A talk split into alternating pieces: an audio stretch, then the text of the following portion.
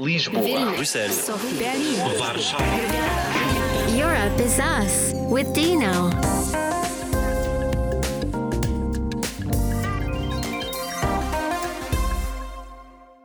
Europe is us, but who are we? Stay with us and you'll find out. I'm Dino, a Slovenian journalist working at Euranet Plus, a radio network bringing you this podcast, and your host. Today's topic housing. Today's guest, Lukáš Nechajev, a student of architecture in Prague in the Czech Republic. Today we are going to talk about a lot of things about housing in different forms, about the new European Bauhaus, but housing and youth as well. Many young people cannot afford to buy their own apartment, but rents are getting higher as well. The same situation is happening in Ljubljana. I had a lot of luck when I got my apartment in the city center, but what is it like in the Czech Republic? Lukáš, how do you as a young person see the housing situation in your country? The people are uh, moving to to cities from uh, the village and suburbs because of the work. And yeah, yeah, I think that a lot of people are choosing an option to rent an apartment or a flat um, than uh, rather than buying it. And yeah, uh, I think so. I, I can comment more about this. I think maybe some people are going the opposite way just because of the prices they are just going to um, move out of the city and uh, like build their own house and start a family outside the city. But then there's a problem with um, the transport and the, the um, traffic situation to get to the work by time. And yeah. Is the study of architecture leaning toward availability because of that uh, we had some assignments that uh, focused on social buildings and social flats, but uh, all of the projects are just um, like studies, not the practical projects. And as the uh, market is so commercial right now, full of uh, developers, and I think that they are focusing more on not so social buildings and social apartments. They they think only about the profit from the different apartments. Yeah. But, but we had some assignments to to um, design a social flat with uh, like um, minimal or, or yeah yeah Thank you, Lukáš. In our next regular section, The Watchdog's Perspective, we look at different topics from a specific perspective, the one of a journalist. Today's comment was sent to us by Claudia Nopke, a journalist at a German broadcaster AMS, a member of the Euranet Plus radio network through which we are traveling now. Let's visit Germany and Claudia.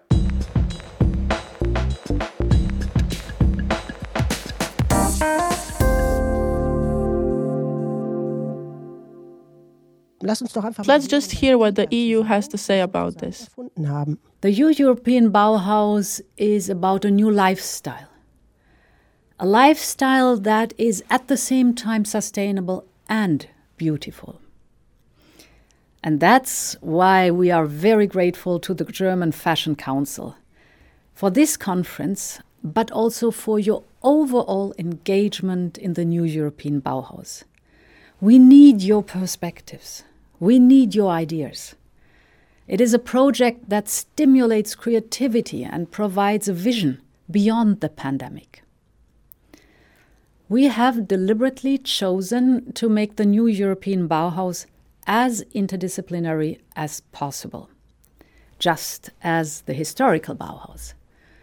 We want to bring together architects, designers, but also scientists, students, creatives, you name it.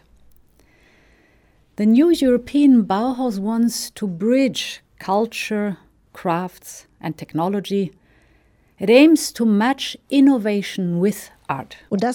And that's what the president of the European Commission, Ursula von der Leyen, said last year at the Frankfurt Fashion Week, because the new European Bauhaus, with its basic idea, also has a lot to do with fashion.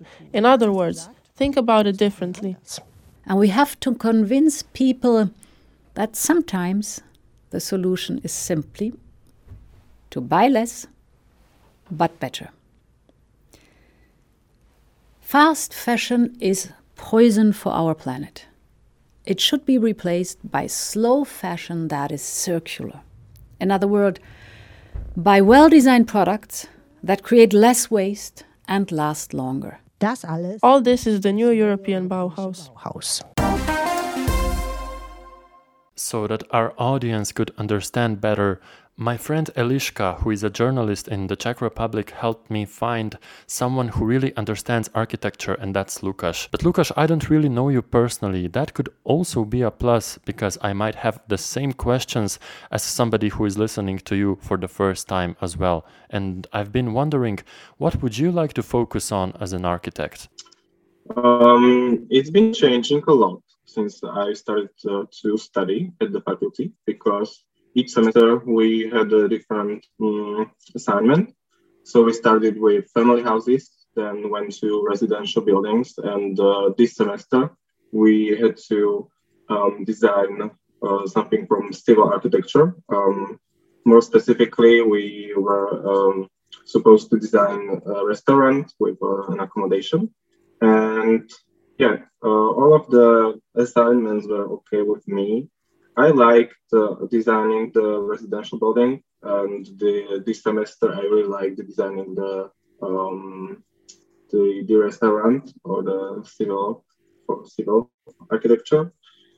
Yeah, so so I see, I will see where I will land uh, eventually because I'm only in my second year, so it's really not. Uh, I'm not really decided which sector is uh, the one for me but now I feel like it's something more than just family houses, some like bigger project, I think.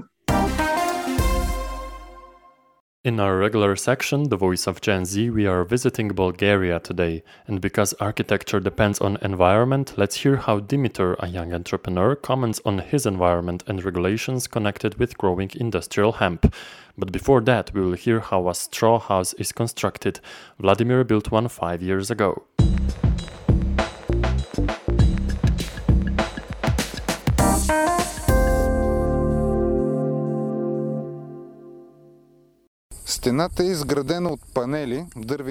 The wall is made of panels, wood panels, and inside each panel is filled with raised straw. A certain density must be achieved, somewhere around 120 kilograms per cubic meter. So the straw is everywhere in the walls. It is a wooden structure, raised straw. The house creates its own microclimate, great isolation, maintains a constant humidity of about 55%, which is considered to be the most favorable environment for humans. For two persons living there in the summer at a temperature of 30 degrees outside, the temperature inside should not rise above 21. In winter, at minus 5 degrees outside, the temperature inside should not fall below 16 degrees. Минус 5 градуса отвънка, вътре температурата не трябва да пада под 16 градуса. So, because we are linking architecture to the environment, we are going to talk about the presence of industrial hemp as well today. So, industrial hemp is a botanical class of cannabis, but is it present in Bulgaria? We asked Dimitar. На локално ниво в България at our local level in Bulgaria, a change is beginning, which I hope will be brought to a positive end, to allow and arrange the proper growing and processing of industrial hemp. And this is a global policy that has been gaining ground for several years now. We are one of the few countries where this is not yet regulated, so that we could take advantage of this wonderful plant. And I should say that there are people in Bulgaria who grow it but do not have the opportunity to process it, so at the local level we still do not have the resources to use industrial hemp.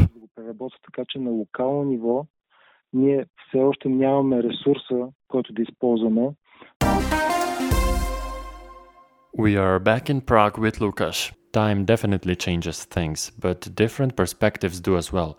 How important are international knowledge exchanges for architects to be inspired by different solutions? Yeah. So um, in at my faculty, to be specific, they are trying to teach us that there is one than more than one solution to a problem, but they are trying to give us more examples from uh, the uh, famous uh, architects from uh, uh, the world. But I think um, when you focus on Prague uh, specifically, they there were some buildings by famous architects designed um, these last few years, and I think they were kind of inspired by the location they were uh, planned to be built. So, I mean, it's really important to uh, research the surroundings and specifically when you are working with uh, historical centers like Prague and historical buildings around you, um, also, it's really important to to respect the the surrounding buildings, which uh, I find that it's difficult for some people to to respect or or build and be respectable to a city because um, recently there is a construction called uh, Masaryčka on uh, Masaryk railway station by Zaha Hadid.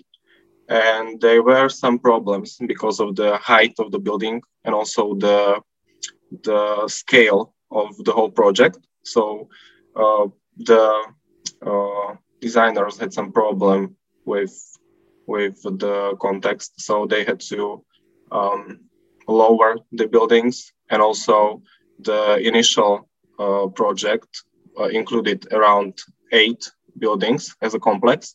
And I think the only four of them are being built right now because of the problems. And also the society, like the Czechs and the people from Prague, uh, weren't very uh, happy about the project because uh, how big the scale is and how much it influences the, the historical center. But the concept was derived from the trains because it's built nearby the train station. So I found it very interesting uh, about it. And also recently there's been a competition about uh, Philharmonic in Prague, where uh, a very famous world uh, uh, known architects were uh, Uh, submitted their projects. And it was interesting to see uh, how uh, wide the variety of projects was. And the, the, final project, the one that was picked, is by BIG. And um, I think that it's a good way to to promote Prague and new architecture in Prague. So I think it's interesting to uh, incorporate some new elements in historical centers and new ideas, new new projects that respect the site and respect the the state. Lukáš, let's now make things a bit more personal if you're ready. What is your favorite memory? My favorite memory.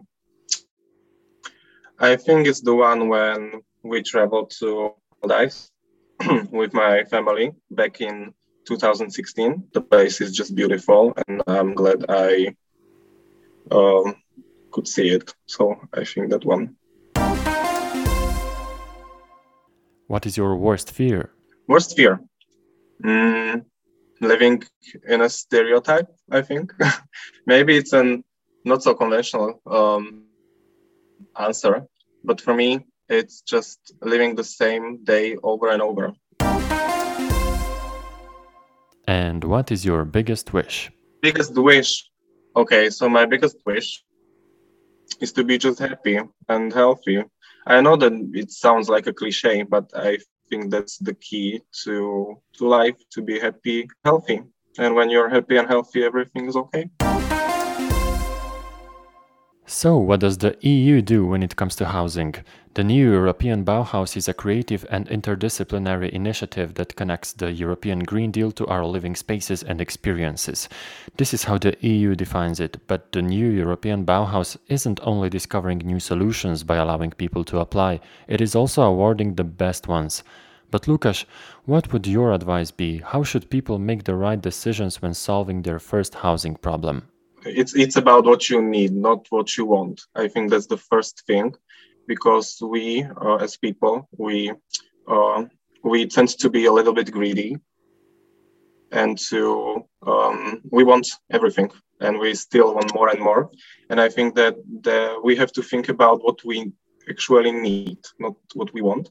So i think uh, for young people um, they have to think about if it's going to be an apartment or housing for only um, like a individual person or maybe like a pair, or it depends if they want to start a family. If they don't, so so there are some initial thoughts that have to be um, proceeded before you buy or invest in some type of housing.